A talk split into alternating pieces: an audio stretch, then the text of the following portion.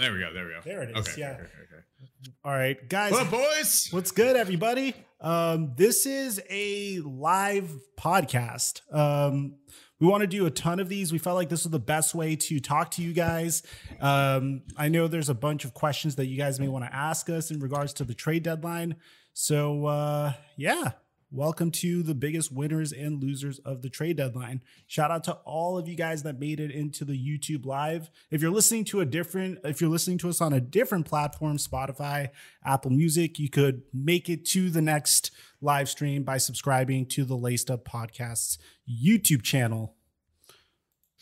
Yeah, guys. Uh, ju- just so you know, everyone who's watching the live, we are doing this for Spotify and Apple users as well. You know, for the podcast. So just in case, you know, anything seems a little weird if we're you know reading out questions more than normal or something, it's because some people are going to be audio only. Anyway.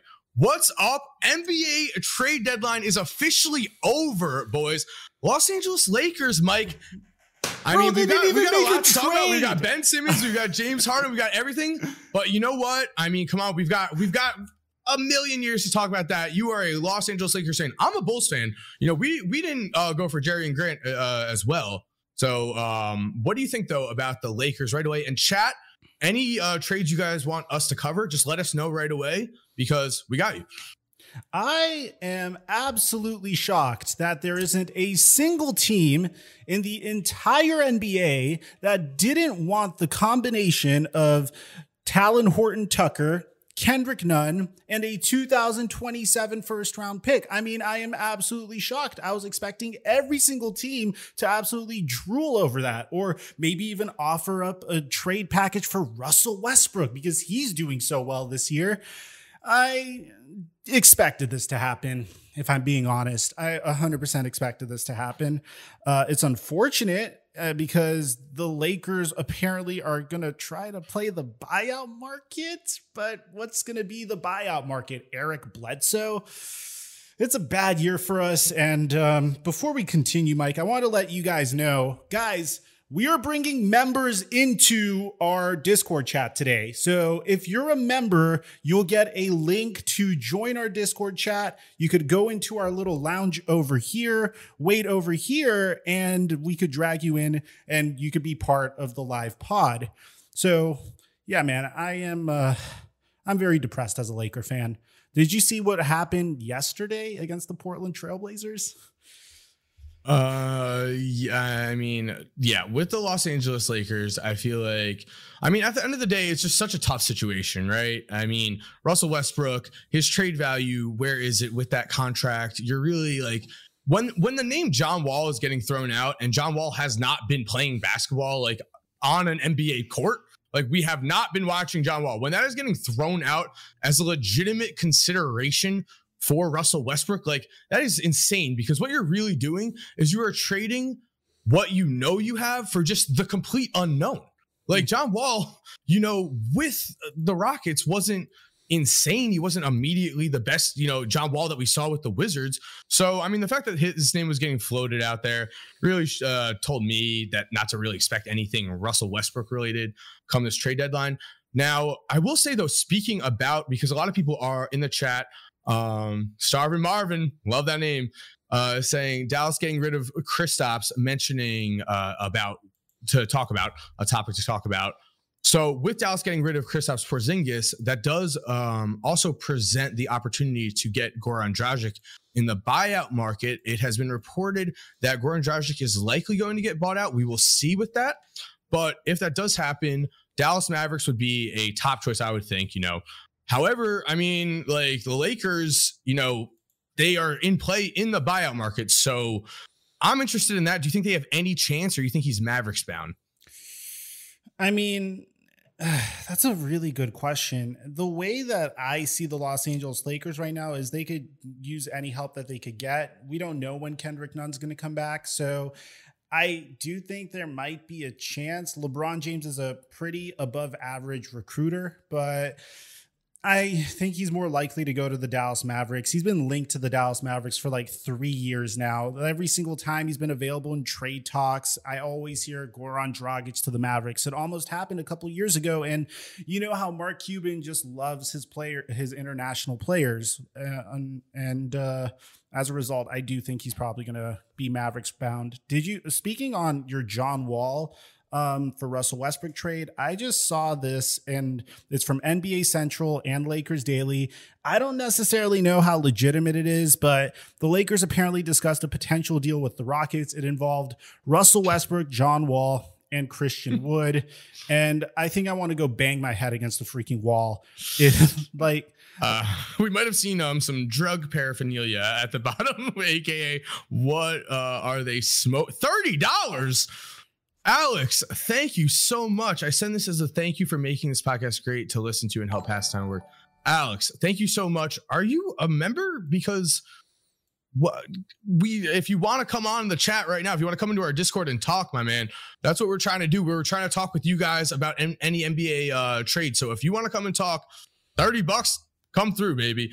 Um I'm sorry, Mike. Where were we? We were, we were, we were no, no, it's okay. Uh, no, it's okay. It's great to see the overwhelming uh, love and support from all of our laced up fans. Um, so we were talking about the Lakers, John, uh, discussing a trade between John Wall, Russell Westbrook, and Christian Wood. If the trade was like Russell Westbrook and like Talen Horton Tucker, you know, and like maybe even Kendrick Nunn, you know, or either or, and our first round pick for the future. I would have loved for them to pull the trigger on that trade. I mean, at this point, it's obvious that Russell Westbrook isn't going to work. The way Russell Westbrook's demeanor has been with the Lakers over the past like week has been horrible. Throwing your head coach under the bus and not holding yourself accountable for how horribly you've been playing so far isn't necessarily a positive sign for things to come. I've never heard of a team that just magically decided to flip a script, uh, flip a switch and turn it around over the second half of the season. So the fact that they weren't able to make any trades or make any moves to get the pieces they need in order to be successful is, I don't know. It's been depressing, especially after the loss to the Portland Trailblazers, where Russell Westbrook didn't even score a single point because he didn't play. But the, losing to the Portland Trailblazers, I want to remind you, like we were memeing the Portland Trailblazers for their horrible decisions recently. You know, their trades are so, all screaming, "Hey, we're rebuilding!" You know, "Hey, everybody, we're giving up our assets, we're rebuilding," and the Lakers couldn't even beat them. So. it's just depressing at this point. You know, I will say that I feel like the Lakers made the right move here. You know, if there is not like a clear cut, you know, move to make, what we've seen in the past is, you know, we saw the entire like LeBron James Cleveland Cavaliers blow up, right? Where, you know, suddenly Rodney Hood comes in, Jordan Clarkson comes in, Larry Nance Jr. comes in, all those guys come in. It was, you know, a boom, you know, completely different team and it worked because they went to the NBA finals, but that was more LeBron made it work. And LeBron is, you know, older now. We have to just, you know, say that he is multiple years older at this point.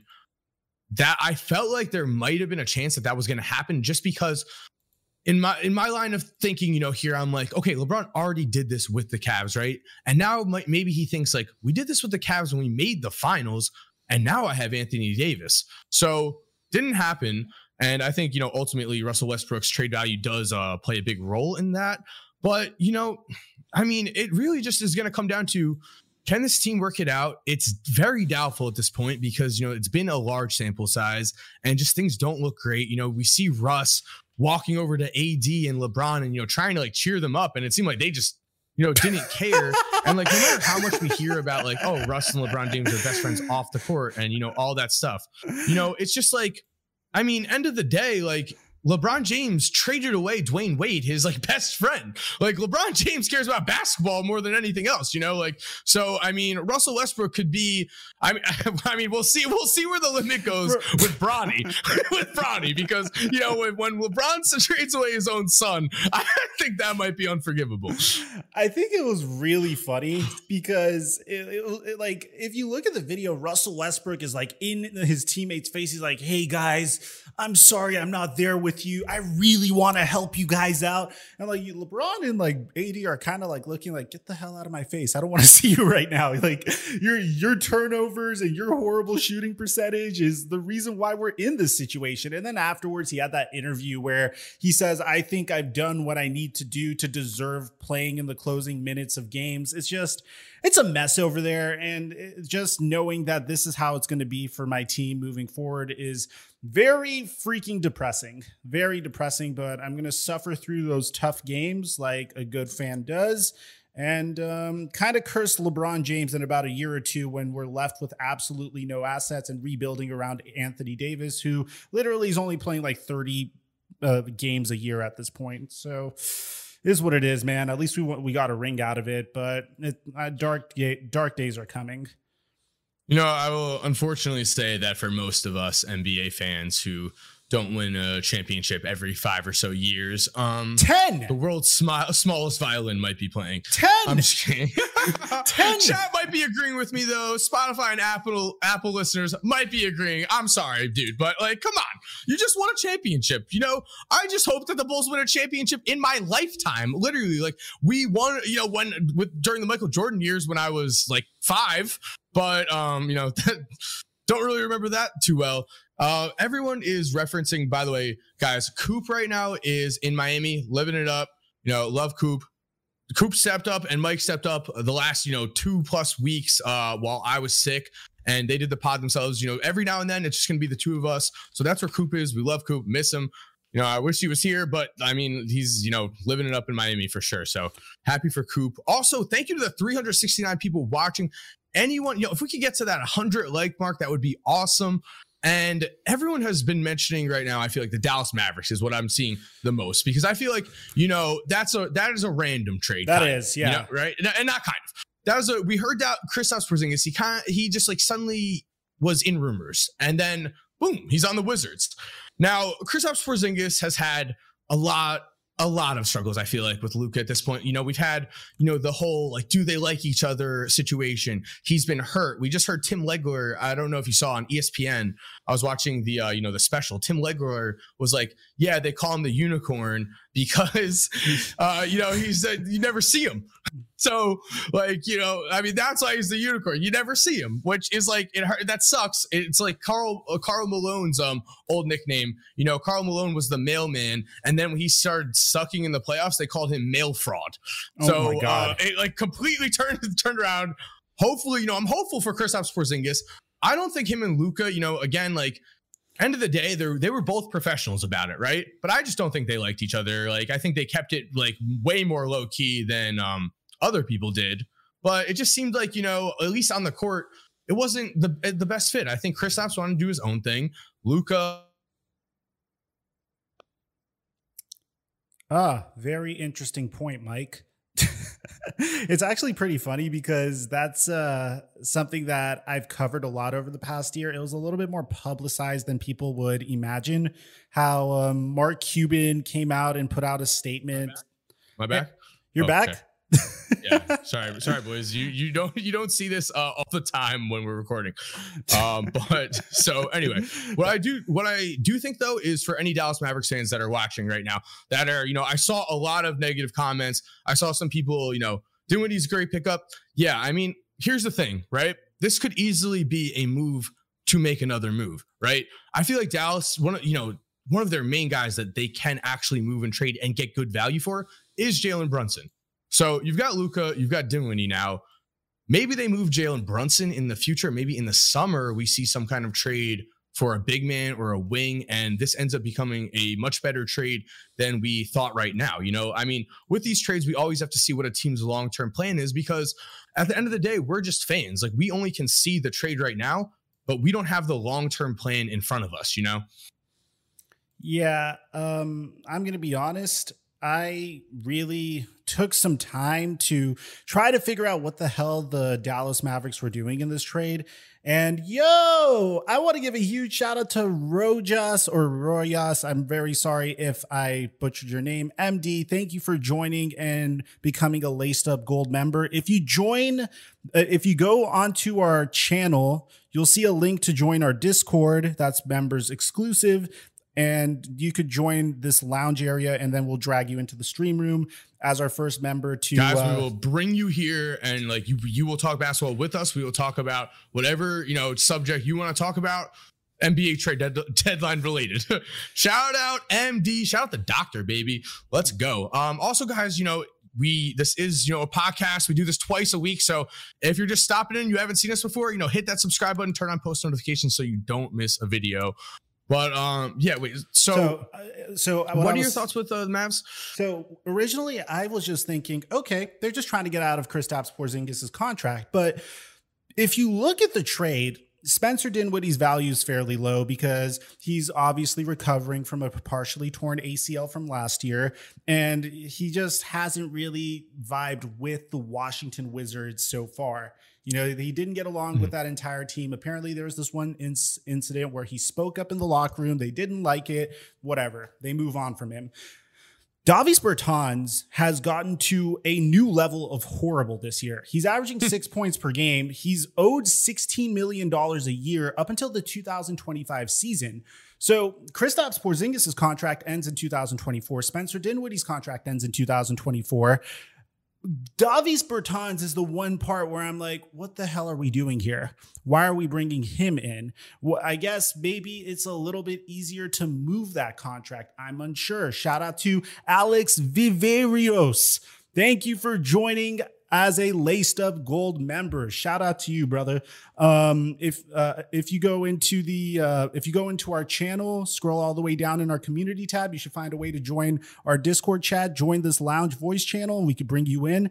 But honestly, dude, I don't understand the logic to this trade because the Dallas Mavericks are currently fifth place in the West, right? This doesn't necessarily get them over the hump where they could compete against the Phoenix Suns, compete against the Golden State Warriors. It doesn't do anything of that sort for them. It makes them worse in the now.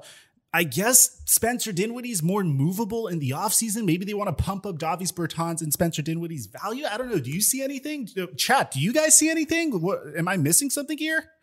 Yeah, Chad. What what do you think? Uh, again, we love to see your comments, but two, you know, I'll say again, I just feel like you know, I this just has all the signs of it. As we see, Nuggets are signing Demarcus Cousins. Ooh, uh, his third ten day contract. Michael Malone gets his wish. Uh, you know, Mike Malone and, and Cousins reunited. He's always said that's his favorite uh, coach. But so, yeah, I again think with the Dallas Mavericks here that you know, with no inside knowledge, because you know we're we've got what we've got. Um, I feel like this just has all the signs to me from what I've seen of a move that creates another move. I really do. So I really think that this is like an incomplete trade. I will say on Dallas's end until this summer. Uh, I really want to see how this plays out because you know Dallas is is was in a tough spot. I mean, still is. You know, with their salary cap, we've talked about it. There's not much flexibility, and you have Luka, who's 22, about to turn 23 you can't waste Luka. You know, like Luka Doncic is incredible. I feel like he's so incredible that we, you know, start to forget just about how incredible he is. He is about to turn 23, you know, like he has still yet to play with a real second guy, a real second all star. So if Dallas is setting that up, if Dallas is able to do that, then yes. And you know, we the people called in a question, including us, the whole Jason Kidd move. You know, we were like, Jason Kidd has failed at multiple stops before. Why suddenly Jason Kidd here? But that has worked out better than we thought it was. So you know, with front offices that have success, especially uh, you know recently here, I'm willing to give them the benefit of the doubt. You know, someone like the Sacramento Kings, I do the complete opposite. I'm like, this is probably going to fail. And then if it works, wow, nice surprise. Shout out Cole with laced up gold member. Yo, guys, you've been killing it. Thank you guys so much. 148 likes. Wow, we got to raise that like goal to 200, baby. Shout out, shout out. I hope you guys are all happy. I mean, trade deadline is always so exciting. So, what do you think, though, about a possible, you know, move to make a move? I mean, you know, possibility is always a scary That's thing. The- but again, we just don't have like you know, like think of an NFT with like a roadmap. You know, we don't have it in front of us. Like we don't have. We're just all we have is that first step. That's the thing. That's like I feel like you and I, and I feel like our entire chat is just scrambling trying to make sense out of this trade. And the only way I could really make sense out of this is say Bradley Beal, he's injured for the rest of the season, right? Which it's kind of scary if you're the Washington Wizards, also. So you don't really have much to play for at this point if you're the Washington Wizards. You're one of the worst teams in the NBA, unfortunately. Shout out to Supreme Lord 305. Guys, again, uh, guys, make sure you here. Let me uh let me guide you guys through this real quick. You go to home, you go to community, you scroll all the way down, you'll see that link over there. You click it, you join our Discord. We could bring you into these uh into the stream room so you could talk basketball with us. Um click the lounge to join there and I'll drag you in. Um so I think this is just and I see more and more teams doing this. I like to call this the OKC Thunder model, where you trade for a player whose value is rock bottom. Then after afterwards, you try to put him in a situation where he looks a little bit better and I guess finesse a team into believing that he's a good enough player to trade for in the offseason. Kristaps Porzingis' contract isn't going to look nearly as bad if he performs for the Washington Wizards for the rest of the season, or maybe in a year from now in next trade deadline. Because again, the Wizards don't really have much of a choice. Their goal here, I'm assuming, is pump up Kristaps' value to convince a team that hey, maybe this guy could be a third star on a on a contending team. Hey, this is a guy worth trading for and then maybe get like a first round pick out of it or something like that. That's my only philosophy here. And I guess the Mavericks are just trying to get out of that contract as soon as possible. But again, Davis Bertans' contract is horrible, like awful. And they're going to be locked into that until 2025. Luka just did sign a Supermax contract extension. My next guess is, you know, whenever a new front office comes in, Mike, they usually try, if the team hasn't really been working out so well, they try to rebuild the team in their vision. Mm-hmm. And I guess that's what they're doing in Dallas. What has been the mo- yo LDK Dodge shout out for the two dollars and seventy nine cents Canadian? What has been the most surprising trade so far? Mike, you go mm-hmm. ahead. You can answer that. What has been the most surprising? I mean, like at the deadline, I'll I will say you know Corz, Cor, uh, Porzingis, but we just talked about that. So I will say uh, Tyrese Halliburton, you know, in general, being being shipped off because uh, I feel like you know I, I hate to say this too, like I really really hate to say this, and I just feel for Sacramento Kings uh, Kings fans at this point. Literally, I feel for them because you're you haven't made the playoffs since 2006. I mean, that culture has to be getting so bad. Like imagine you are De'Aaron Fox at this point, right? You are De'Aaron Fox. You come in, you're fresh off battling Lonzo. You are ready to, you know, come and make your mark in the league, right? You get put on a team who at that point, what, had an 11 year no playoff streak, 12 or something. And, you know, he's in his fifth season, so I think 12. And you get put on that team, and now you're like, okay, I mean, time to turn things around, right? But now you're in year five. Like now you're like, things aren't turning around. Is this ever going to ever turn around in Sacramento? Like, I would be depressed. I mean, it it it sounds like all of the Sacramento Kings, like it just sounds like there's just a lot of toxicity going on in locker room and practices. Like, I mean, the reports are have not been good. And it's just shocking to me that out of all of that, the guy who has been anointed as the one guy who really wants to stay and build something. They ship off. Like they shipped off the one guy who, you know, was openly wanting to say who cried because he was traded. He cried. Like that is what Sacramento meant to him. And you ship off him, not to mention the fact that he is a potential future multi-time all-star. I mean, come on. Yeah, I mean, I I was trying to. It's really funny because like I feel like a lot of times we're trying to figure out okay what's the rationale to this? Like, why on earth did they make such a move? Um, by the way, is this uh is is that an awkward place for the sub counter? Let me know in the chat if that's a awkward place for the sub counter. Carter, if you want to join the Discord server, all you have to do is join on a membership and you'll get a link to join the Discord server. We have Rojas in the lounge right now. Are you ready for Rojas, Mike? Absolutely. So for Apple and Spotify listeners, you know, this is what we do. We do bring in uh members of Lace Up to, you know, ask us questions and talk basketball. What up, Ro, uh, Rojas? Are we saying that right? Is it Rojas or yeah, Rojas? That's correct. Ro- Rojas. How are you guys? Rojas? Okay, awesome. How are you?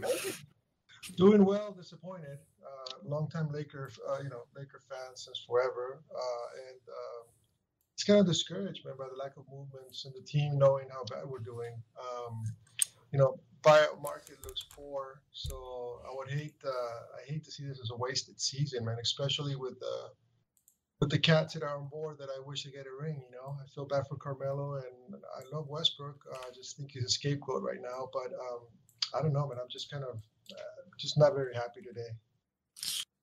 Yeah, I mean, so do you still believe though in Russell Westbrook and LeBron and AD potentially figuring it out, or do you just think that ship has sailed? I mean, right now it just doesn't seem like the morale is there. But I mean, you know, they are at the end of the day they built this team for the playoffs. Yeah, no, I honestly believe that the Lakers should have a two-team team, if you will, and Russ should run the the second team, which would be the bench. Yep. So mm. you could have, uh, you could potentially have an, you know, you can have a starter team slower pace, run by you know slower pace in order to benefit LeBron and AD. Uh, and then would you have a second team that just go out there gunning, man, and um, that's ideal for me. But uh, doesn't look like it's happening. Doesn't look like we're filling the voids, you know.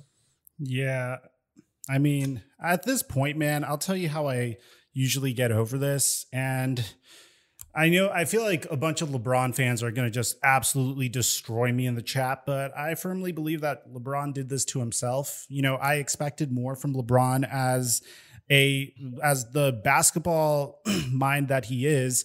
There is a report that Rob Pelinka wanted to trade for Buddy Hield, wanted to acquire Kyle Lowry some way, and AD and LeBron came up to him and said, "No, let's just trade everything we have for Russell Westbrook." You know, yeah. this is just yeah. this is I blame LeBron. You know, people feel bad for LeBron. Yeah, we're wasting a year of LeBron, but LeBron put himself in this type of situation.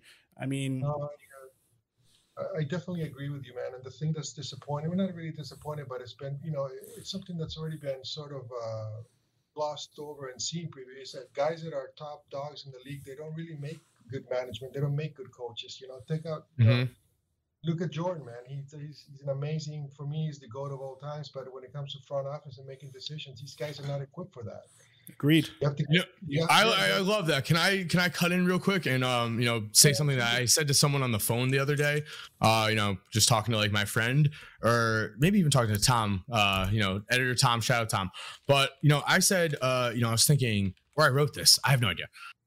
I'm all over the place. Um, I was thinking though, you know, Michael Jordan. What if Michael Jordan was in control? Is was as in control of his career, team building wise, as LeBron is. You know, because Michael Jordan literally, you know, took ownership of the Wizards and made mistake after mistake after mistake after mistake, and it's just like clearly goes to show that like th- these are two of the, no matter where who you think a goat is, these are two of the absolute greatest basketball players that have ever walked on this earth, and they both won championships at a high level. It's not like they're not championship level players either. They have seen what it takes to win a championship. It's very strange that they're not able to identify that talent, you know, in them on themselves though. It feels kind of weird to me at least. I mean, you know, like I would f- I feel like LeBron should be like I know the guys that work best with me, you know? So that's why like even when the Russell Westbrook thing happened, you know, like when it happened, I tried to stay positive and looked at the positive, uh, you know, like like of the positives of it potentially, but at this point, it just seems like all the negatives have really been brought out.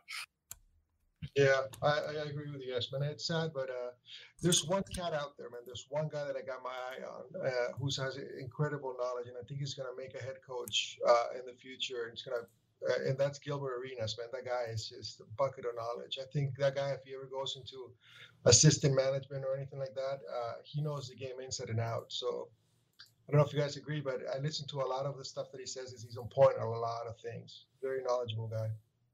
Yeah, I love Gil. Um, I, you know, he's he said some uh, things that have really stuck with me. He specifically, I remember he he mentioned how like when he was a young player, he you know he was like talking about just how the game of basketball has evolved. He was like, when I was a young player, you know, I got a switch on a big man, so suddenly a big man's guarding Gilbert Arenas, a man you know who's averaged over you know thirty a game in a season, and a big man's on him. He crosses him up, puts up a jumper, wide open, immediately benched. Didn't even say if it went in or not, just benched. And the reason was because he didn't give it to the big man who had a guard on him. You know, like it's just like so funny, like to see, like, you know, I love that insight though. You know, Gil- Gilbert does provide like, you you know, that kind of insight that you only can get from playing in the NBA. So definitely a big fan of Gil. Yo, um, we got to bring in Cole Cause next, but Ross, do you have anything else to ask?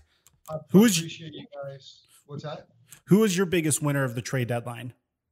Uh, I would think uh, the 76ers by far. Well, uh, actually, the Brooklyn, because I don't think the 76ers should have given up Curry.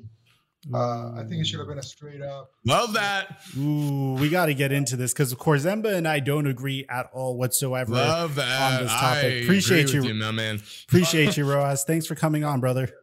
Take care. So before we bring on Cole, uh, Cole Cause, again, guys, you guys could easily join and talk to us, be, go live on the podcast with us. All you have to do is join on a membership. It's like $4.99 a month. And uh, we're going to bring out exclusive content for you guys there as well once we reach specific benchmarks. But Cores, man, tell me, you think the Philadelphia 76ers lost the Ben Simmons trade? Uh, well, wait one sec, one sec. Can we bring Cole in and you know we'll have this discussion? I don't know because maybe he wants to talk Sixers too. Okay, So- right, for sure. You know, let's just bring him in. Um, we'll we'll talk Sixers though for sure because we have. to. I mean, come on, like you know, biggest trade, blockbuster trade, boys. You know, not every NBA trade deadline. I will say, let's just put this out there right now. Like this is a blessing. Like, come on, we all love NBA news. We all love NBA rumors. We all love you know trades and the possibility of a new team and an actual all NBA player, all star level player in Ben Simmons, no matter what you think of him, he's he is a former all NBA all star player, you know, traded for former MVP, you know, top 10, 15, 20 talent, wherever you rank James Harden at this point. Uh, that does not happen often, and it is crazy, man. So anyway, um, So you're bringing in Cole. bringing in Cole? Yeah. Yo, What Cole. up, Cole? What's good, Cole? You mind if we talk some Sixers first? You're muted. Is he muted? He's Am I- muted. Yeah, he's muted. Cole, you're muted. Okay, well, we'll just start talking Sixers. So yeah, so so my whole point with the Seth Curry thing is this, right? Okay, James Harden is demanding out.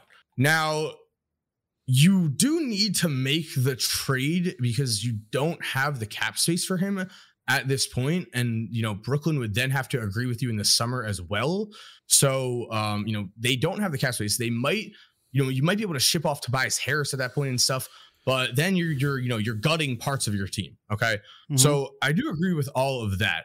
You know, I just like feel that Seth Curry at this point in his career, watching the 76ers this year, watching Joel Embiid's MVP season, um, MVP, top three MVP season at least. Watching all that, put seeing his numbers, 15 points per game uh scoring, around four assists, shooting 40% from three. He is extremely valuable. He is a guy who in the playoffs we've already seen can step up, can, you know, be big in big moments. And right now with Joe Harris being somewhat of an uncertainty, the Nets were already shopping for wing talent before any you know, the James Harden thing became a real thing where they had to move him. They were already shopping for wing talent for this deadline. That was their target.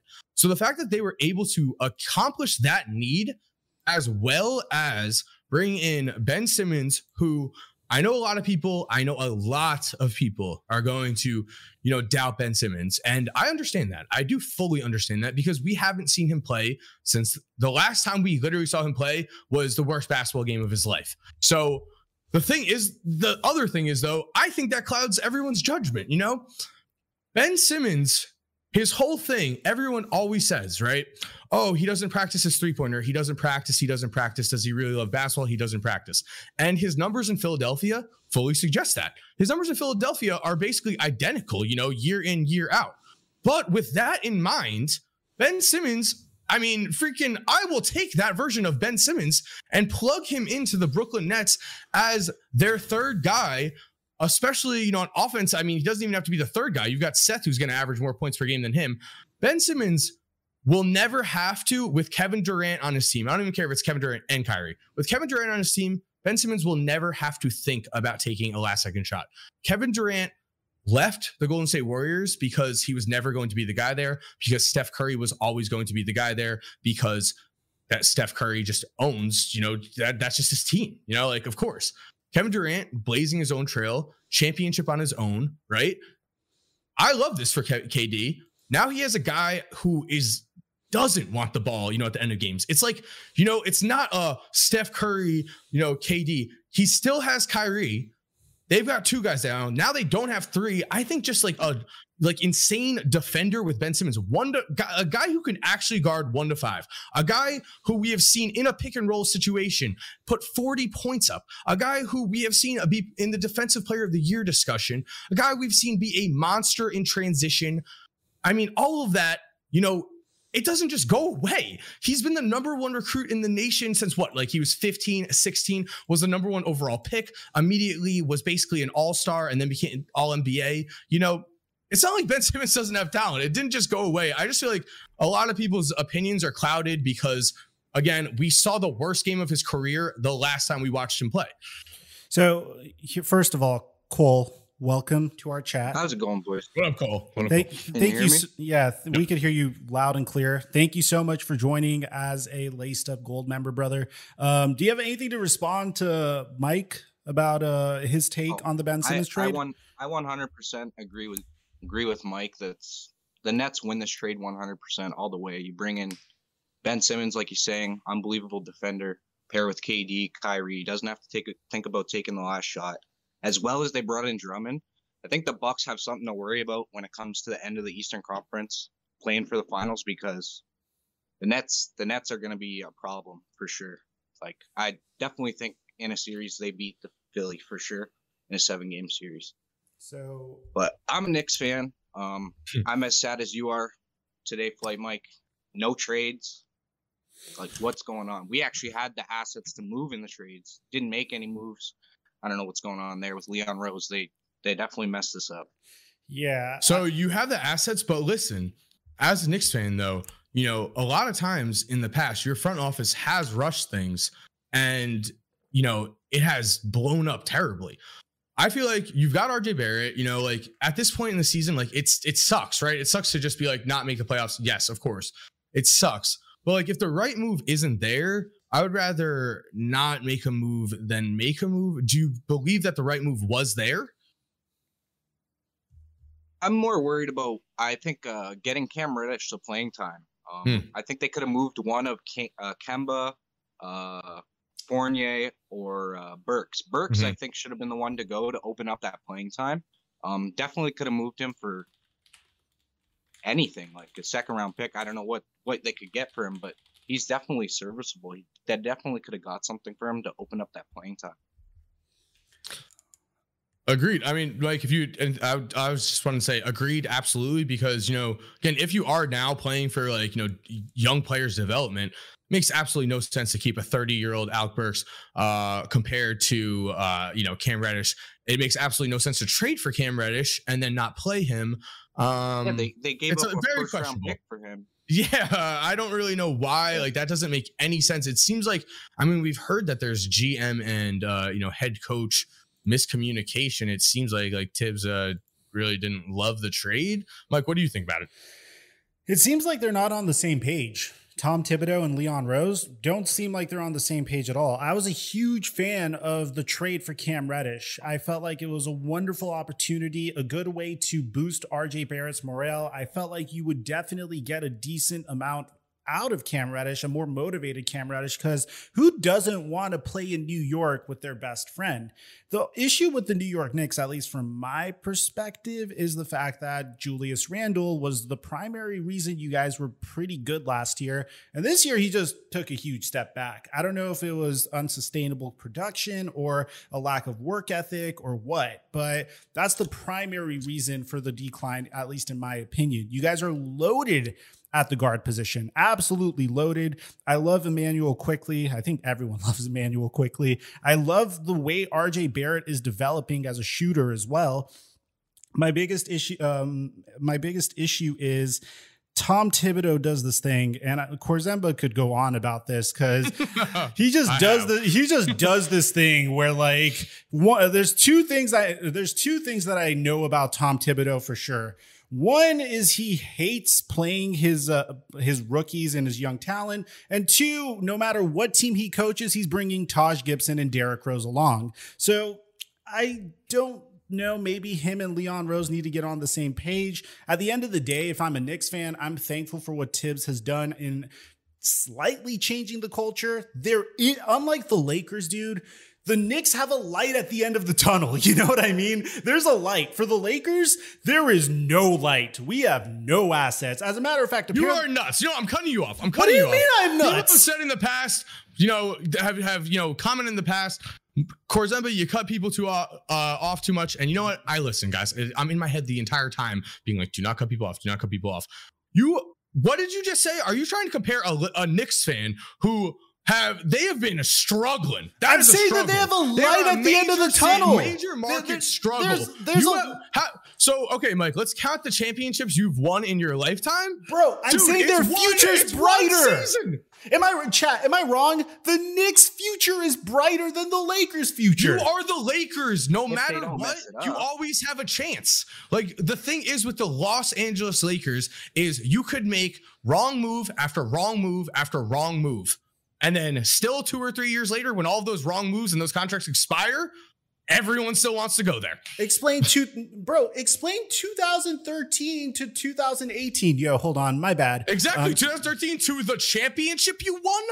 There are 30 teams in the NBA. On average, that would mean every 30 years you win a championship. You guys win one every five to seven. All right, sorry. Nightbot just came in and started timing out people. I just fixed it. My bad, guys. It just randomly joined.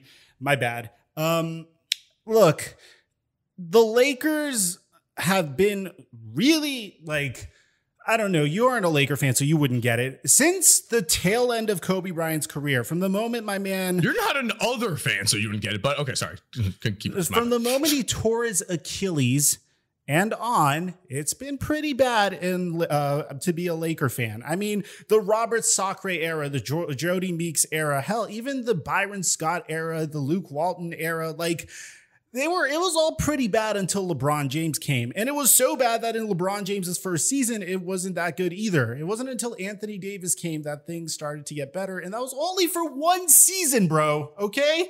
Jeez. I love Corzemba doesn't know ball, Jane B. Sorry. All right. The Kings haven't made the playoffs since 2006. The Orlando Magic have been horrible since Dwight Howard left. Uh, what other franchise do we need to talk about? The, like, you know what I mean? Like, you, like, there are so, so, so many worse things. Again, I feel like this is overreaction. Yes, you have Russell Westbrook right now. Yes, like this season, it's probably not going to work out. I doubt that they're going to just miraculously turn it around. But like at the end of the day, you have LeBron James and Anthony Davis on your team. That is great. That is a great thing to have. You guys, I mean, the Knicks, yeah, they have you know young players in RJ, but they also you we speaking of Julius Randle, I mean, he just got the bag. You know, we've said it. He got paid and has seen a dip in production. And he also saw a dip in production in the playoffs before he even got paid. So, I mean, RJ Barrett, love him. Really hope you know he thrives and becomes you know that uh, you know all star guy. Uh, for the Knicks, Shout out to Cameron Erland, though. I'm sad about Harden to Philly. $10, Cameron. Thank you. I'm going to miss Joel Embiid consistently beating triple teams or point setter and Embiid pushing the ball. But those Embiid, Harden, and pick rolls are going to be on, yeah. Uh, oh, that's great. On, P- on the um, hub. well, yeah. I mean, that's just how I feel, Mike. I mean, I'm I, am i am sorry. It's just like, it's hard to hear you complain so much when I'm like, I oh, just like know, like all the other franchises are suffering, man. Are are suffering. Now, we have, um, we have some instant. All Lakers fans are like that. All Bro, Lakers what do you mean all Lakers fans are like that? I'm telling you, Mike. I'm telling you, you, people are people. My best think... friend is a Lakers fan. He hasn't stopped crying since Kobe tore his Achilles. Uh, LeBron went there. It was good all for one season. Now it's nonstop crying. Uh, Mike, you don't understand how much a, a, a, person who has never won a championship just hopes that they get one in a lifetime. It would be just an incredible experience. I just want you, one every five years, bro. Championships, you had Kobe it. Shaq championships, or when you were a kid, you had Anthony Davis LeBron championship recently. I mean, oh, man. Uh, let's move on from the Lakers. We can talk yeah. about freaking. Um, uh, Cole, do you um before we leave, man, give me your biggest winner or loser because Coors and I have to lock in on uh, James Harden and Joel Embiid after this.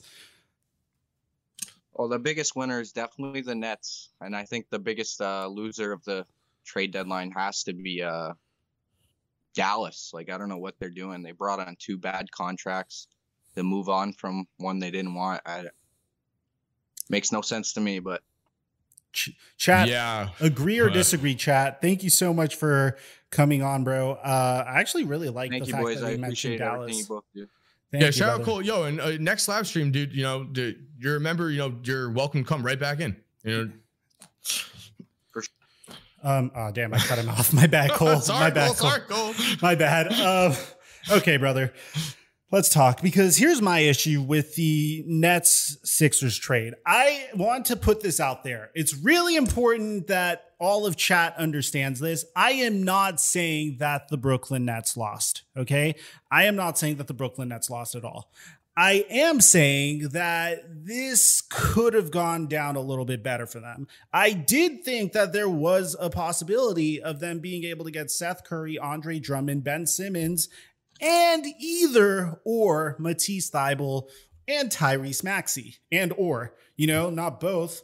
Um, yo, shout out to my man Zeka. What are your thoughts on Marvin Bagley to Detroit for Trey Lyles and Josh Jackson? Thank you so much, brother. By the way, that's the exact amount you could pay to join on a membership. You could come into the stream room and ask us this question yourself. Thank you so much for your $4.99 dono. Um, Thank I- you. Thank you. I honestly think it's like a home run trade for the Detroit Pistons. Just giving you my quick thoughts on that. I mean, they're in a situation where they're just taking swings on former draft busts that are, or draft busts that are considered to be high end talent. They are in a situation where they could afford to try to develop that type of talent. And it seems like Sacramento just donated him like out of nowhere. Am I right, Cores?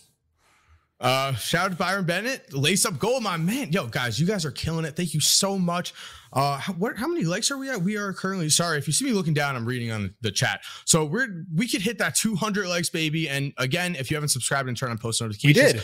Uh, We hit know, 200 likes. all- Oh, we did. Oh, my phone hasn't updated. What's 300. our next goal? 300. All right, let's 300. hit 300. Uh, uh, so anyway, though, um, Yo, shout out to D Brooks uh, joining on the Laced Up Gold. You guys are awesome, man. You Appreciate guys you guys. it. Thank you so much. But Um, so with Marvin Bagley, I will, you know, just 100%, I believe, like home run, no risk at all. Like literally no risk. Uh, you're taking a guy who was not only the number one recruit in high school, but he was the number one recruit as a junior, and then he reclassified and was still the number one recruit as a senior. He was considered that good at that point in time. He was considered the number one recruit in all of high school basketball as a junior. So then he went to Duke, and he was great. You know, like he still amazing at Duke. You know, averaged what 20 plus game, and did his thing. Goes in the NBA. Unfortunately, is picked right before Lu- Luka and Trae, and will always be remembered for that. But you know that there's definitely talent there, of course. Like how you don't just go from being a guy who at every level can score the basketball at a very high level to just someone who can't. Now, of course, with all this, like you gotta question work ethic, you have to question character, you have to question those kind of things because you know again, there's what is happening. We're not quite sure, but it's the Sacramento Kings, man. Like it just feels like anything could happen from that organization. It feels like Marvin Bagley could co get traded and suddenly average 20 points a game, you know, the next 12 games. Like, and we're all going, why wasn't he playing? So honestly, you know, shout out for that trade because again, I think it's no risk and just a potential great reward.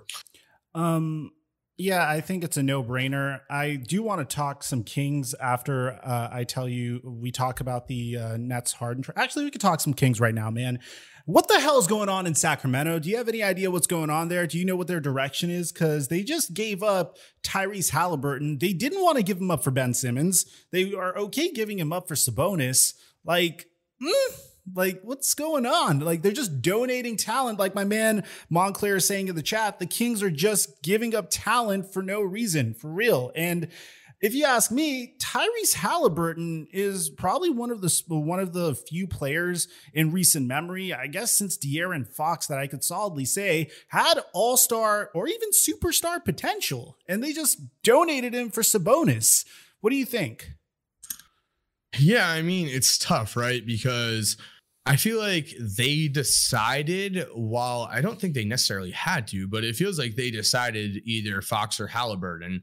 And they went with Fox, and now they're pairing him with Sabonis, where both of them, you know, aren't like great shooters, but at the end of the day, Sabonis is someone who I feel like is extremely underrated just because of the way, you know, plays in Indiana.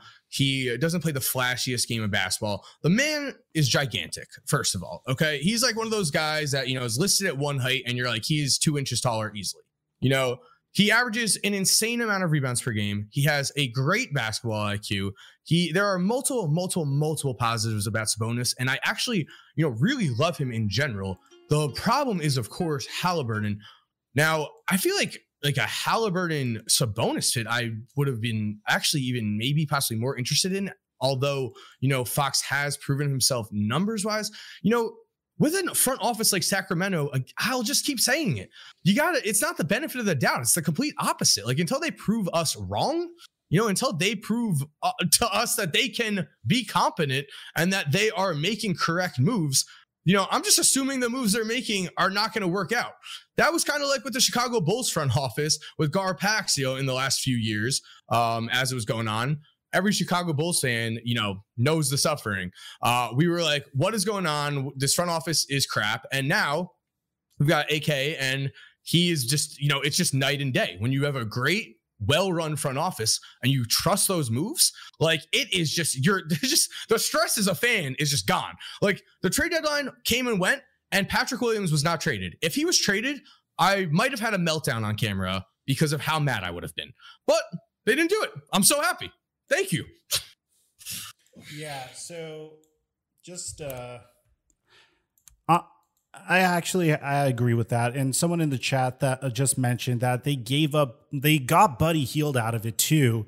It seemed like they just donated so many assets to the Pacers, and I just felt like I'm not saying anything bad about. I love Sabonis. I think Sabonis is remarkable, but it just didn't really make a lot of sense. And in my opinion, I love De'Aaron Fox. You know, we have ties to De'Aaron Fox, um, and he's a really chill guy. If I had to choose between Tyrese Halliburton or De'Aaron Fox, I would have gone with Tyrese Halliburton just strictly because you're not paying him yet. You know, De'Aaron Fox is on a significantly higher contract. I would have uh, chose to move on from De'Aaron Fox, see what we had in Tyrese Halliburton and Domantas Sabonis if that was the trade you wanted to pursue it's unfortunate that the that the Kings um I don't know, I just don't see the vision here. I guess we're more likely to not really have as much faith in the Sacramento Kings just because they're the Sacramento Kings. So yeah, I mean, like at the end of the day, it's the Sacramento Kings, and like you know, with Tyrese Halliburton, you know, again, this is nothing against De'Aaron Fox at all. Love De'Aaron Fox, love De'Aaron Fox. Think that if he was in a better situation, like we would actually get to see him, you know, unleash his full potential. I I'm disappointed personally as a fan because I want to see De'Aaron Fox unleash his potential just on another team. You know, I mean, if he's happy in Sacramento, then you know I'm happy for him. But it's just like, you know, we saw that Lonzo Ball De'Aaron rivalry, right? Coming in to the NBA. We saw De'Aaron and Malik Monk, you know, crying after that uh after that loss. And like, you know, I saw someone um when I was in the NBA Twitch uh, uh stream yesterday. I saw someone, you know, make fun of Adam Morrison for crying at the end of the game. I'm just like, dude, like literally that just shows how much you care, you know? And mm-hmm. that is so important. Like when you are evaluating NBA talent, how many times do we hear how much does this guy care? Like, you know, like down the road. I'll take that guy that's freaking sobbing his eyes out because he lost in his one year of college. Ben mm-hmm. Simmons went to LSU and didn't give a freaking crap the whole time he was there. You know, De'Aaron Fox was in Kentucky for one year and he cared about the team so much that he freaking cried when they lost and did not win a national championship. So I just feel like you know, that guy just loves basketball, cares about basketball, has so much more potential than is being shown. It's just like, you know, Sacramento has just not been that place. What I will say is, I feel like what the Kings are doing is they're chasing the play in. Now, I don't know why, but that's what I feel like they're doing. I mean, I guess it's like I guess it's like they're down so bad that they just want some taste of success, or they felt pressure to at least do something during the trade deadline. That's the only way that I could really makes sense out of this entire situation. By the way, who let me know if you get the 300th like in the chat. And um, Coop is currently in Miami, my hero. Um, speaking of winners and losers, dude, I think one of the biggest winners of this trade deadline that we aren't talking about I think the biggest winner, I can even make an argument for the biggest winner, is the Indiana Pacers. Yeah, they launched a full scale rebuild, but you've seen so many organizations launching a full scale rebuild in just the most incompetent ways. You know, like you're watching what's going on in Portland. They they traded mm-hmm. two first round picks in Trevor Ariza for Robert Covington over a year ago and they traded Gary Trent Jr. for Norman Powell. And now they gave up both of those players and donated them to the Los Angeles Clippers, which also low key winners this trade deadline. They made a big trade today as well that we should cover later on. Um, and they didn't really get much in return. I was I remember making my video on it, and I'm like, yay! And like they trade uh, they traded C.J. McCollum, and I'm like, okay, I guess you got Josh Hart and Nickeil Alexander Walker. That's cool, I suppose. Um, but the Portland, uh, but the Indiana they shipped off Nickeil Alexander Walker. Yeah, it's like for Joe Ingles. Yeah, it's like I don't understand like, what, what the, they're doing. What the hell was that? Yeah, it's like I don't understand what they're doing at this point, and uh, I just want to commend the Indiana Pacers coming out of this NBA trade deadline as uh, with Tyrese Halliburton is an absolute W. Like you were supposed to move Domantas Sabonis. You wanted to launch a rebuild. You came out of the trade deadline with a star to build around. That Wait, Mike, I'm sorry to cut you off. Do you notice Cliff is in the in our lounge? Oh yeah. Oh yeah. Uh my apologies. Let's bring, Cliff. Sorry, he's been he's been there for a bit. So um shout out Cliff. Um yeah. Here. Let's see what Cliff wants to talk about. Hopefully it is a topic we have not yet covered. Um, guys, in the chat, yo, shout out to everyone, 495 people watching. You know, shout out to 320 likes plus. Oh my god, now we're on the 400 like goal. You know, again, we daily uh, podcast twice a week. Sorry for not being able to talk. We do podcasts twice a week here. We've got me, Flight Mike, and Get Like Coop, who is currently Get Like in Miami. That was horrible. Let's pretend it never happened. If you could subscribe and turn on post notifications, would be awesome because we do do live streams and we do post twice a week on Tuesday and on Thursday. But you know, today we're doing the live stream instead of posting, and we want to see uh, you know what you guys say in the chat. So we've got um Cliff coming in. Yeah, we got Cliff coming in. Okay. Also, I want to say quickly, you know, to the Apple and Spotify listeners, uh, sorry for consistently, you know, bringing people up, but just, you know, with chats like this, you know, people come and go. So like we kind of just have to. But what up, Cliff? Goodbye, Cliff. Where'd he go? Cliff just dipped. He's like, I don't want to be here. I don't mess with y'all. he didn't. Well, he didn't want the. He didn't want the promo. Like he didn't want to be part of us promoing. He's just trying. He's just trying to hit. He's just trying to stay low key. Um, if this is your first time in our stream or on our channel, let me know up in the chat so we can show you guys some love. Make sure you hit that sub but uh, subscribe button, man. We're trying to get to forty thousand six hundred subscribers. I know, strange goal. Yo, BK reacts. H- hit me up. Uh, if if you pay for a membership, tw- uh, DM me on Twitter. I'll I'll get you back on PayPal. All right, you're here all the time, my man. Yeah, BK. I will uh, give you the membership easily. Come and talk if you want.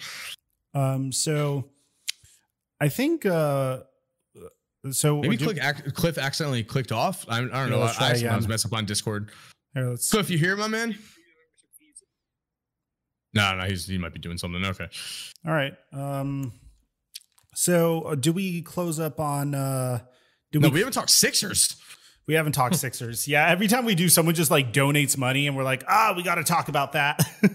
yeah. So uh, here's the thing: I love the trade. I think for Ben Simmons, this the fit for this uh, for Ben Simmons makes a lot of sense. He's going to be flanked by two scorers. He's not going to be dependent upon depended upon to close out games, which isn't what he's good at doing. He is who he is. You know, he's been the same player for the past four years. It's fine. Whatever. He is who he is. He's getting max money, but there's stuff that he does that is very valuable in today's NBA. It's really freaking hard to find a player that can lock down defenders the way Ben Simmons does. And now that he's only going to be asked to do that and create plays on the open floor, I think he's really going to thrive. However, however, I felt like the Brooklyn Nets had a little bit more leverage than they gave themselves credit for. Maybe it's the fact that James Harden came out and leaked to the media that he was going to leave if he didn't get traded because I would have liked to see the Brooklyn Nets at least get Tyrese Maxey or Matisse Thybulle in return as well, in addition to Seth Curry. Do you agree or disagree? So here's my thing. All right. So I think that with this entire, you know, Brooklyn Nets uh situation, am I still on Discord? Okay, good. Okay, sorry. Um, I think with this entire um Brooklyn Nets, you know, trade. All right. Th- Thybulle, all of, all of this, James Harden quite literally demanded out, right? And almost always when that happens, the trade value of the team whose star is demanding out is go goes lower. But yet somehow the Nets, you know, were kept coming back with different offers, different offers, and they got their main target. You know, Brooklyn wanted Seth Curry. That was something that you know I heard uh, Kevin O'Connor, uh, I think, talk about you know a few days ago or a week ago plus. They wanted Seth Curry like in this, and they were able to get that. So I feel like you know, looking at this team, right?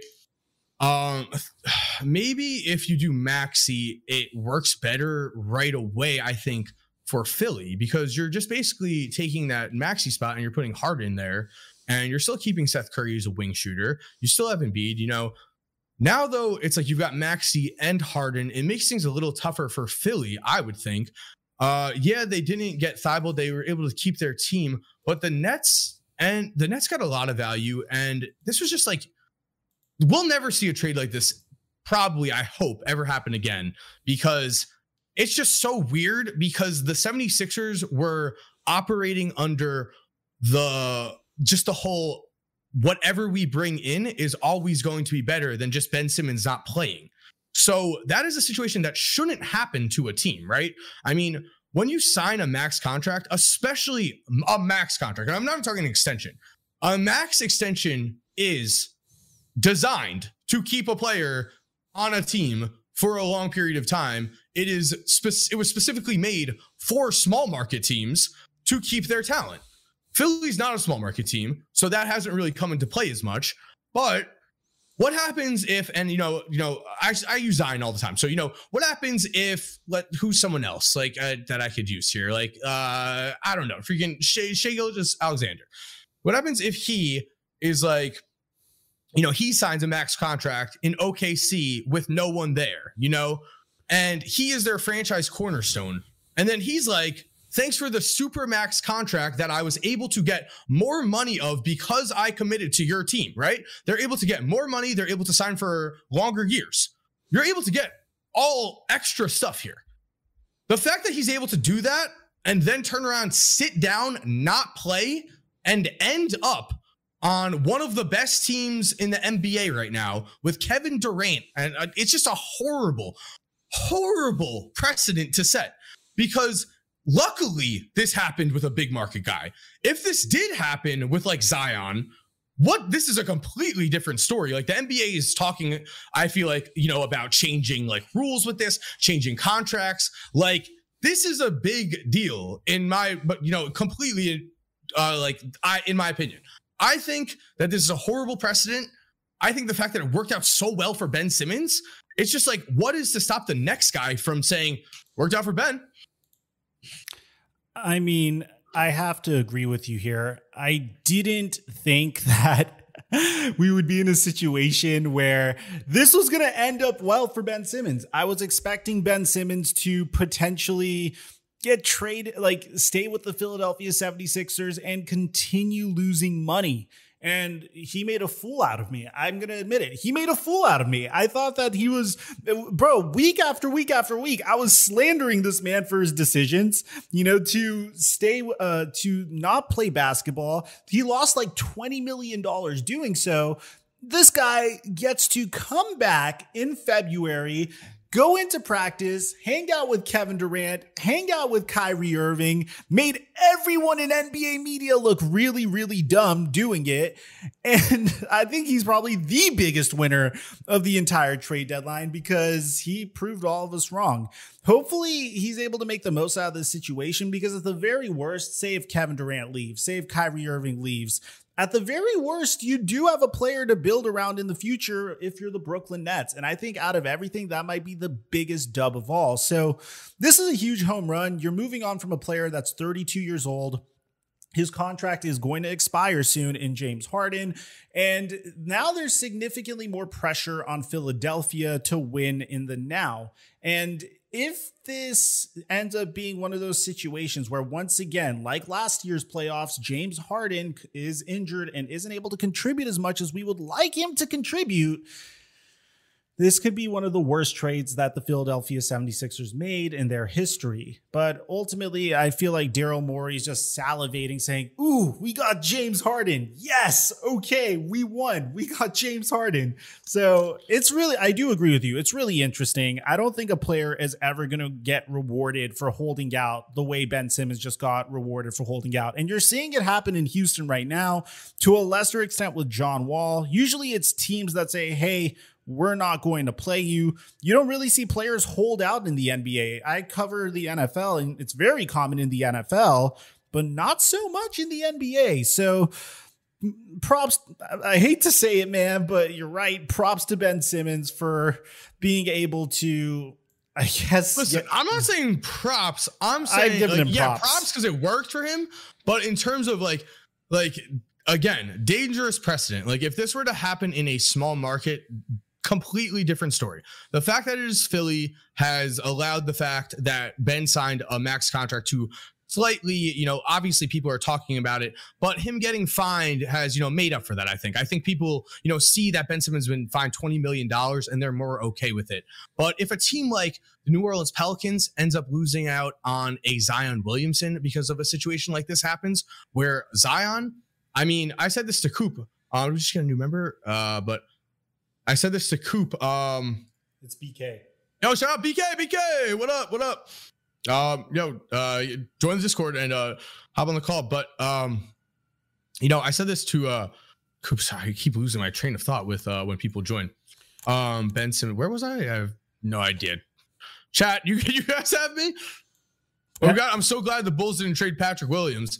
Um, yeah, and oh, okay. So yeah, Ben Simmons, though, if this were to happen with Zion or someone like that, absolute nightmare, right? I mean, it's like a Zion, a Zion Williamson or someone like that. If this happens and you know you've got a five-year super max, the New Orleans Pelicans, like let's say they commit to him, they pay him extra money, and then he's just like, nah, let me just wait it out. I'm gonna eventually, you know, end up in New York or something and you know make that money back in sponsorships that is a nightmare because in the NBA we need parity. You know, you can't have top five teams, you know, win every year. We need parity, and we've also seen, you know, a place like New Orleans, uh, New Orleans Saints. You know, they're great, right? New Orleans Pelicans have the potential.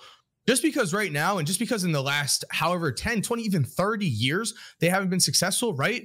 I mean, that that doesn't just count them out as like being a potential even free agent yeah, now that he got cut off, I wanted to say it's really important that you all know whether you're basketball fans or you're not, uh, or whether you're football fans or you're not, the New Orleans Saints are currently horrible. Like, no offense, but they're just terrible. But this is a basketball podcast. And they had Drew Brees for freaking, you know, that's that's what, just what I'm saying. So, um, regardless, you know, I'm just the whole point here is, you know, Golden State Warriors. We had Los Angeles Lakers the whole time. Golden State Warriors were nothing. You know, they had they had no success since the freaking um whatever era of the man that I cannot think of right off the top of my head. I'm sorry, guys. I'm on a diet and suddenly I just can't think. But my point is, Steph Curry comes in, boom, they get new ownership, they completely revamp everything, and suddenly they are, I'm sure, still going to be a destination for years to come. They now have a completely different branded franchise. All right. So there is the potential for that to happen with teams. And there is the potential, you know, with teams to win like Milwaukee with a Giannis and stuff. What if Giannis, as we saw, you know, when you made that video, you said Giannis made the biggest mistake of his life, right? What if he actually did? What if he did make the biggest mistake of his life and the Bucks, you know, Jrue tore his ACL, Khris tore his ACL, you know, back to back, boom. And Giannis is just like, I'm done. I'm sitting out till I'm traded right? What happens then? I mean, that's a tough situation. I'm glad that's it didn't what I'm happen. Saying. That's where it's like that's why the big market aspect of this has kind of like has dulled all of this. But if it were to happen again in a smaller market, like again, this is just a dangerous precedent, I believe. Korzemba, your uh your uh camera isn't on by the way, bro. Um oh, it's all good. Here's the thing. Uh, can we first of all talk about the fact that Giannis Antetokounmpo is known to have a rivalry with James Harden, and this man literally ended the Brooklyn Nets in one year? Like that's kind of insane. I mean, obviously the Nets didn't get a fair shake. That big three didn't get a fair, fair shake. I think they're looking at Ben Simmons to be their Giannis and Antetokounmpo stopper. Uh, I think that's the purpose of this trade, um, and I think it's very it's good long term thinking. I think the Nets have enough offense, and I said this when they acquired James Harden a year ago. I wasn't a fan of them giving up all their depth to get James Harden. I'm you guys know I'm a huge believer in trying to make your teams as uh, you know deep as possible, which is why I love the Golden State Warriors so much. I think that um, at the end of the day, I think both sides got what they needed to put themselves over the hump. The Sixers weren't going to play Ben Simmons. They were playing with a handicap, and they're still one of the top three teams in the East. Now they actually get a star player that is actually going to play. You look at, which is a pretty big deal, man. Like they were, they no, were. I agree. It's just like they're, you know, it also has to be considered that they sent two guys over, you know, like it's not an east to west trade. Like these are guys that they will literally, they I, could, you know, easily see in the playoffs. Oh, so, bro, like, that playoff it's gonna series, be, it's gonna be great. That, I'm so excited for the playoffs. They Please, could everyone, e- stay healthy. They could easily face off against each other in the first round too. Just like based off of the standings in the Eastern Conference so far, like you look at that first round, man. Like the top five seeds. I mean, you look at the Eastern Conference. The top five seeds have very similar records, and every single game they're constantly like hopping over each other. We've never seen a competitive East like this before. I'm excited to see it. Um, it's gonna be really freaking intense. Imagine those Ben Simmons and Joel Embiid like matchups. Like they're gonna switch on to each other at some point. Please, There's yes, gonna be please, some little please. yeah. It's gonna be awesome, dude. Imagine Ben Simmons launching a three in Philadelphia and nailing it, dead swish, dead swish, like booze and then just silence. Oh my god, that would be nuts. Honestly, the biggest thing before we bring in uh BK, uh, or we can just bring him in right now. Um, so we got BK and we got D here, right? So we got them both. Um, want to just bring them both in at the same time, or what do you want? Do you Uh, want? I, to do think, I, th- I think they each deserve their own shot. Own what I time? mean? Okay, so one at a time. Okay, so um, uh, D, I hope you don't mind if we bring bring BK in first. I don't know who was here. We I didn't see it. Uh, and we got, BJ Bass player. All we right. got a Q lined up. All right, let's bring in BK. BK's chill. BK. Yo, yo, BK. Also, guys, unfortunately, because we do have a queue lining up, we are gonna have to, you know, hit some topics in like, you know, a few minutes. So if there's no one in the queue, we could talk as long as we want. But um have to be fair to everyone. But so I did see um someone mention um about the uh Milwaukee Bucks trade. Oh yeah, they acquired they acquired Serge Ibaka. So what do you have any thoughts on that? I think my thoughts on that are fairly linear, man. Like they just consistently they keep on adding depth to that team, and they keep making the right moves. Serge Ibaka is a pretty good contract. He exp- uh, that expires fairly soon. I'm unsure if it was this year or next year. I want to say next year. Um, let me just uh, double check. Yeah, he expires at the end of this year. So it's like an it's a very nice low risk high reward type signing who could bring you some interior defense and can make the occasional three. He's not the same Serge Ibaka that he was in OKC obviously but he's still a great player with championship experience that could contribute to a healthy locker room and I just love the addition of him Yeah, I'll, what I will say about Donte DiVincenzo is I feel like he is a guy who um, might not have shown us quite fully like what he is capable of. He is a player who at times has absolutely shown flashes um, of you know putting up you know better numbers than he does. It's just you know at this point in time he's got Jrue Holiday and Khris Middleton on the wing and Giannis. You know like um, I saw Donte DiVincenzo a ton at Villanova. You know, I saw him, you know, come to the NBA, and you know, now with the Bucks also they have Grayson Allen. You know, so I mean, Grayson Allen sucks. Like I, I don't know really what else to say about him. He freaking dirty foul, dirty foul on Alex Caruso, who's been out since. Um, so yeah, but they do have Grayson Allen to fill that role. So I do like that. What I also like to say though is I like Donte DiVincenzo on the Kings a lot. I love the opportunity for him there. I want to see him play next to Fox. You know, he's also a super athletic guy. Um, pretty uh I just think Donte DiVincenzo again is one of those guys that could show more. Now, unfortunately, he might be going to the absolute wrong place to show more, as we've been saying that Sacramento normally is the opposite way around, but you know, that that's just how I feel. But what up, BK? You here? Yes, sir. What's good, y'all? What's Yo! up, BK? Yo, so I'm a Wizards fan, um, and I am very happy that we just got rid of, you know, some like Bertans and um and Dinwiddie. Um, because like Bertans, he yeah, he was known for being a shooter, but he honestly he's- he's really regressed and he has a terrible contract and uh, he, he's just not really been doing great this season. And I think that uh, getting Porzingis was a huge upgrade for us because we haven't really had rim protection like that. And uh, yeah, I think that trade was a huge W for the Washington Wizards. I don't really, we were talking about this a little bit earlier, I think before you came in. I don't really understand the rationale that they had in, um, at least for the, uh, for the Dallas Mavericks in making that trade. I guess they really wanted to move on from Kristaps Porzingis, but because they once again stagnated in terms of where they stand in the Western Conference, and you can make the argument, Mike, could you make the argument that the West got a little weaker with the Lakers being out of contention a little bit? The Clippers aren't at full strength this year. You really have like the Phoenix Suns, the uh, you have the Phoenix Suns, the Golden State Warriors, the Utah Jazz, the rise of the Memphis Grizzlies, and then I think there's a huge drop off over there. So this was the this was the Mavericks' opportunity to really emerge in that Western Conference playoff picture. And once again, they're fifth place, you know, again, which they, I think they finished at fourth or fifth place last year. It's practically the same thing because you're going to be playing each, uh, the other seed in the playoffs. So I feel like they were really trying to move on from Kristaps Porzingis ASAP. The Wizards have an opportunity to grab Kristaps Porzingis, really pump up his value, and then maybe flip him in a year or two when his contract doesn't look nearly as bad. I feel like that's what the Wizards are going to do now, especially because I don't think Bradley Beal is going to be a Washington Wizard for that much longer, considering the fact that you didn't trade him. I don't think you could trade him. He underwent season ending uh, wrist surgery, and uh, I think he could opt out this offseason as well. Yeah, what are your thoughts on that, BK? Um, well, the thing is, I loved Bradley Beal, you know, for so long. Um, I really saw the rise of him back maybe 2017, 2018. And it's going to be really tough cutting ties with him, but he's going to want a lot of money.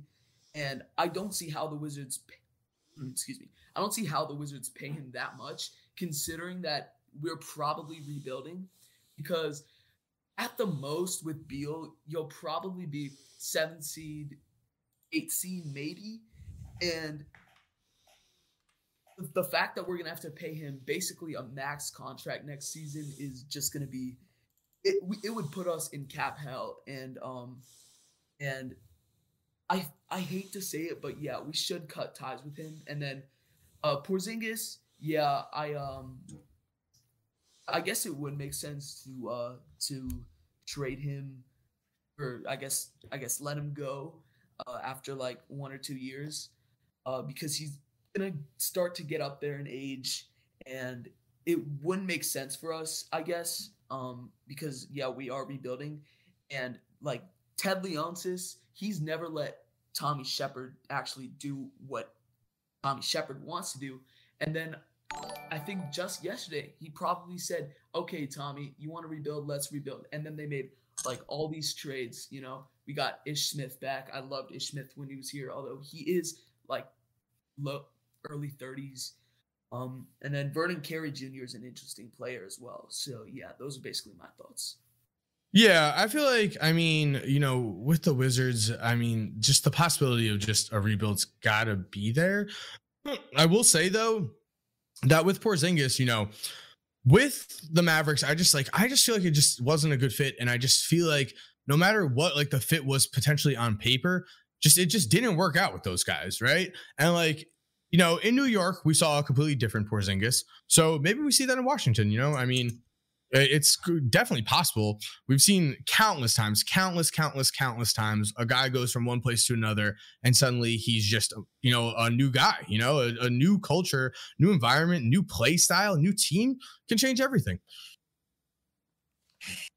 Yeah, I mean, it's it, it was also like that with Montrezl Harrell earlier in the season because literally I'm I kid you not I think it was some website I think it was actually Basketball Reference they had him as like the fifth choice for MVP early in the season. And obviously you know that claim was a bit outlandish but yeah uh Harrell played really well early in the season. He looked like a completely different player. I mean yeah he was really good with the Clippers. He was the sixth man of the year but he looked like a completely different player with us. And I remember when the Wizards were the first seed, and everyone was like, "What? What's gotten into this team? I mean, they are, they're possibly contenders, and now we are the what 11th, 12th seed. So it's crazy how things can just change. I mean, uh, we thought that the Bulls were going to be like that, but they're not. They obviously have a great core. Um, and yeah, I mean, it it's crazy how, how things can change in the NBA. Sometimes you just gotta, you know, just watch it play out, honestly. And you know, we mentioned it before with the Dallas trade, you know, that it could be a move that sets up another move. You know, like a lot of times we are only seeing step one of, you know, a whole plan. You know, like we only see what was put in front of us, and there could be, you know, a much larger and greater plan for the future. Um, but BK, love you. You know, my man, you've been freaking supporting us and been here uh, absolutely. Thank you so much, my man. Thank you for supporting. It really does mean the world to us. Really. BK's the goat. Hey, thank you guys for real. I mean, y'all keep putting out great content, and I'm gonna keep watching. Thank you, Ah, brother. my Ah, man, my you, man, brother. my man. All Thank right, you. Take it thanks, brother. all right, take. Ah, god damn it! I keep doing that. um, who's uh, who's next? By uh, Byron. Uh, D, D, D, D, D. What up, D? Yo, D, you here? All right. Well, uh, while D's not here, is there anyone in anything in chat? Go Bulls. All right, cool. You know what? I will quickly. Oh, D is gone as well. All right. Do you want to just bring in Byron? Yeah, let's do Byron. Hey, Byron, Okay. what's up? All right. Do you want to bring in Byron? Yeah, let's do Byron. Oh, Hey Byron, okay. what's up? All right. Do you want to bring in oh, Byron? oh, oh, all right. Ooh, uh, ooh. Echo. All right, can you just mute? Yeah, the you might be uh, have the stream up as well. Um, I think we got we got a dono from Gunner four days saying how deadly Oh, do you sorry, think the Gunner. Fox and Sabonis pick and roll will be? Which uh, my bad, Gunner. Um, I don't know. And I- also, thank you, Gunner, so much. Thank you, Gunner. I, don't think we're sorry. It's getting hectic. Are you, are you, I don't think it's going to be that deadly. I think people like, I, I think people just love doing this thing where it's like, oh my God, like this good player and this good player, you know, pick and roll. Ah, but like if you think about it, Fox, I don't want to seem like a Fox hater, man, because I love the guy, but Fox, not the greatest outside shooter. You know, Sabonis is a tremendous outside shooter. Obviously, it's going to be effective. I don't think it's going to be like an incredibly deadly combination. Um, I think it's going to be like average to above average. Yeah, I mean, the thing is, like Sabonis. Uh, all right, so this season he's shooting, you know, thirty-two percent from three. He's making less than one three a game. You know, so unfortunately, that's yeah. The three-point shooting from Sabonis doesn't quite make up for the three-point shooting with Fox, which you know he also is, you know, around that. Like they're not, they're both not the greatest shooters. And with that, I mean, you're right. Like sometimes it is two players, and you know the fit doesn't work.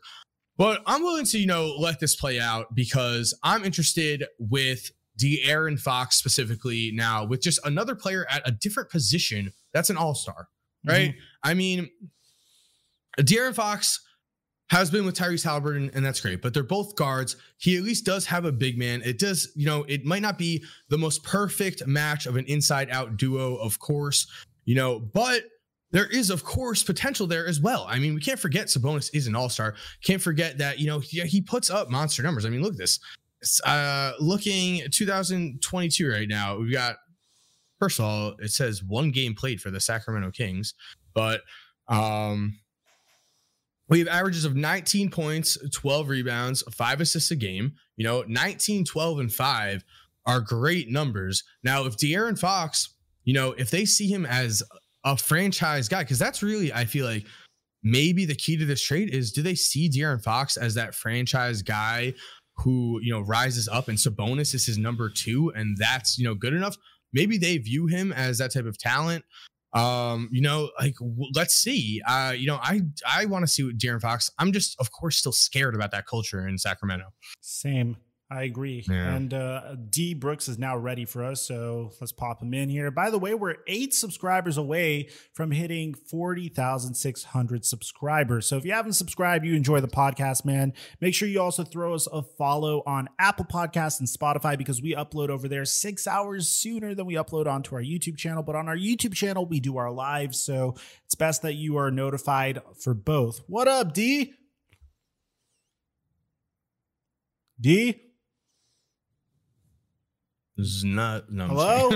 uh, anyway, so Chicago Bulls. While while we wait, so Chicago Bulls. I just quickly want to just say that um with the you know the whole Patrick Williams situation, I'm very very happy that we did not just you know go for Grant um and trade Patrick Williams. Patrick Williams is to me you know and to the Bulls as well. They see him every day. They believe that you know he is going to be one of the cornerstones of the franchise. Now that doesn't necessarily mean that this is going to be a guy who's you know the MVP. Hopefully he grows into you know a multi-time All-Star. Would love it. Former top you know five pick. Haven't been able to see him this year because of a freak wrist injury that's kept him out. Non-shooting hand, luckily, but. Patrick Williams, I will take the potential of Patrick Williams for sure over just this one season, you know, with you know, with Jerami Grant, and then like it's this season and you know a few others, but like Patrick Williams, you know, you got to keep your team long term as well. You can't just keep going all in, you know, like like we have Zach LaVine, we have Nikola Vucevic, we have DeMar DeRozan, we have Lonzo. Okay. Um, are we better than the Bucks with this? Are we better than the Nets? Are we better than the 76ers? I mean, with Jerami Grant, it gives us a fighting chance as well, sure. But like it's all about the value of Patrick Williams. And the fact that a move wasn't made has made me even more confident in his value because I saw in the summer league him average, you know, over 20 a game when he finally, you know, uh, got the ball and he was like being told, you know, you got to create, you got to score. And there was some struggles there. And like at times, you know, there's rough moments, but there were some incredible moments there as well. I believe in Patrick Williams a lot. I love Patrick Williams. You know, as you've heard, he was my favorite player on the Bulls. He was injured the first like five games. Um, Mike Korzemba curse. Very real, very real. it hurts. Uh, Pat, Pat will. I hope it's just not the case. Um, do we have someone to bring to Spotify or I mean, not Spotify. What am I saying? Do we have someone? to bring in? What am I saying? Shout out Spotify and Apple listeners if you're still here. You know, thank you for putting up for with just like you know the few small things that we're saying, like you know, like chat. Um, we're almost at 400 likes. I mean, we are at that almost at that like goal. Um, yeah, So shout out chat. guys. If you've been here the entire time, drop a "Coop is in Miami" in the chat, and uh, um, yeah, let's try let's try D one more time. Try D and Byron. Hello, D. D. D. Hello. Worst case, worst case, if we don't, if uh, guys, if you, uh, if, you know, worst case, Steve doesn't work out. You know, we worst case, Steve doesn't work Oh, out. no. you know, okay. oh, Yeah, I think they're both AFK. Yeah, unfortunate. Okay. Well, I mean, worst case, guys, you know, like we will, you know, be here next time and do the exact same thing. Korzemba curse. No, it Yeah. doesn't exist. Closing- Closing thoughts, cores. Closing thoughts. Um, I will say I am not even kidding when I said, and this was obviously an overreaction and a just straight lie, but I said to Tom uh, this morning, I was like, if the Bulls trade Patrick Williams, I will no longer be a fan. That is just that was not true, of course, but that would have hurt, man. That would have really hurt. I believe in Patrick Williams. That is my guy. I'm so happy he's still on the team. Honestly, the Bulls staying put, you know, let's do it. Let's battle in the playoffs, baby. Everyone else is, you know, gearing up. That's fine. You know, let's let Patrick Williams develop. Let's, I, I believe in him. Let's gear up for a, this year, but yeah, a year from the future. Patrick Williams could be our future. Let's get it. All right. Uh, my closing thoughts are uh, Also, I'm- I hope I'm right about Ben because if I'm wrong, um, a lot of people are going to remind me about it. a lot. guys tweet me suggestions i'm accepting uh, uh i'm accepting applications to be a fan of a new team we're we're we're Chicago Mike- Bulls are right here. oh man we're We're- we will never have to argue again. oh no the, no the, the entire podcast is bait is built upon the principle of you and I yelling at each other. You're right, You're right. And uh, let's just check the sub goal before we dip for four subs away from 600. Thank you guys so much for the Yeah, Jay support. Peach just hit the bell with the dab. Mike, you got a dab for him? No, it's not 2015. Aw, Mike. Dude, he hit the bell, man. I hit it, you know. Uh, we're laced up, man, and we're out. Thank you guys. Uh, ooh, I'm tired.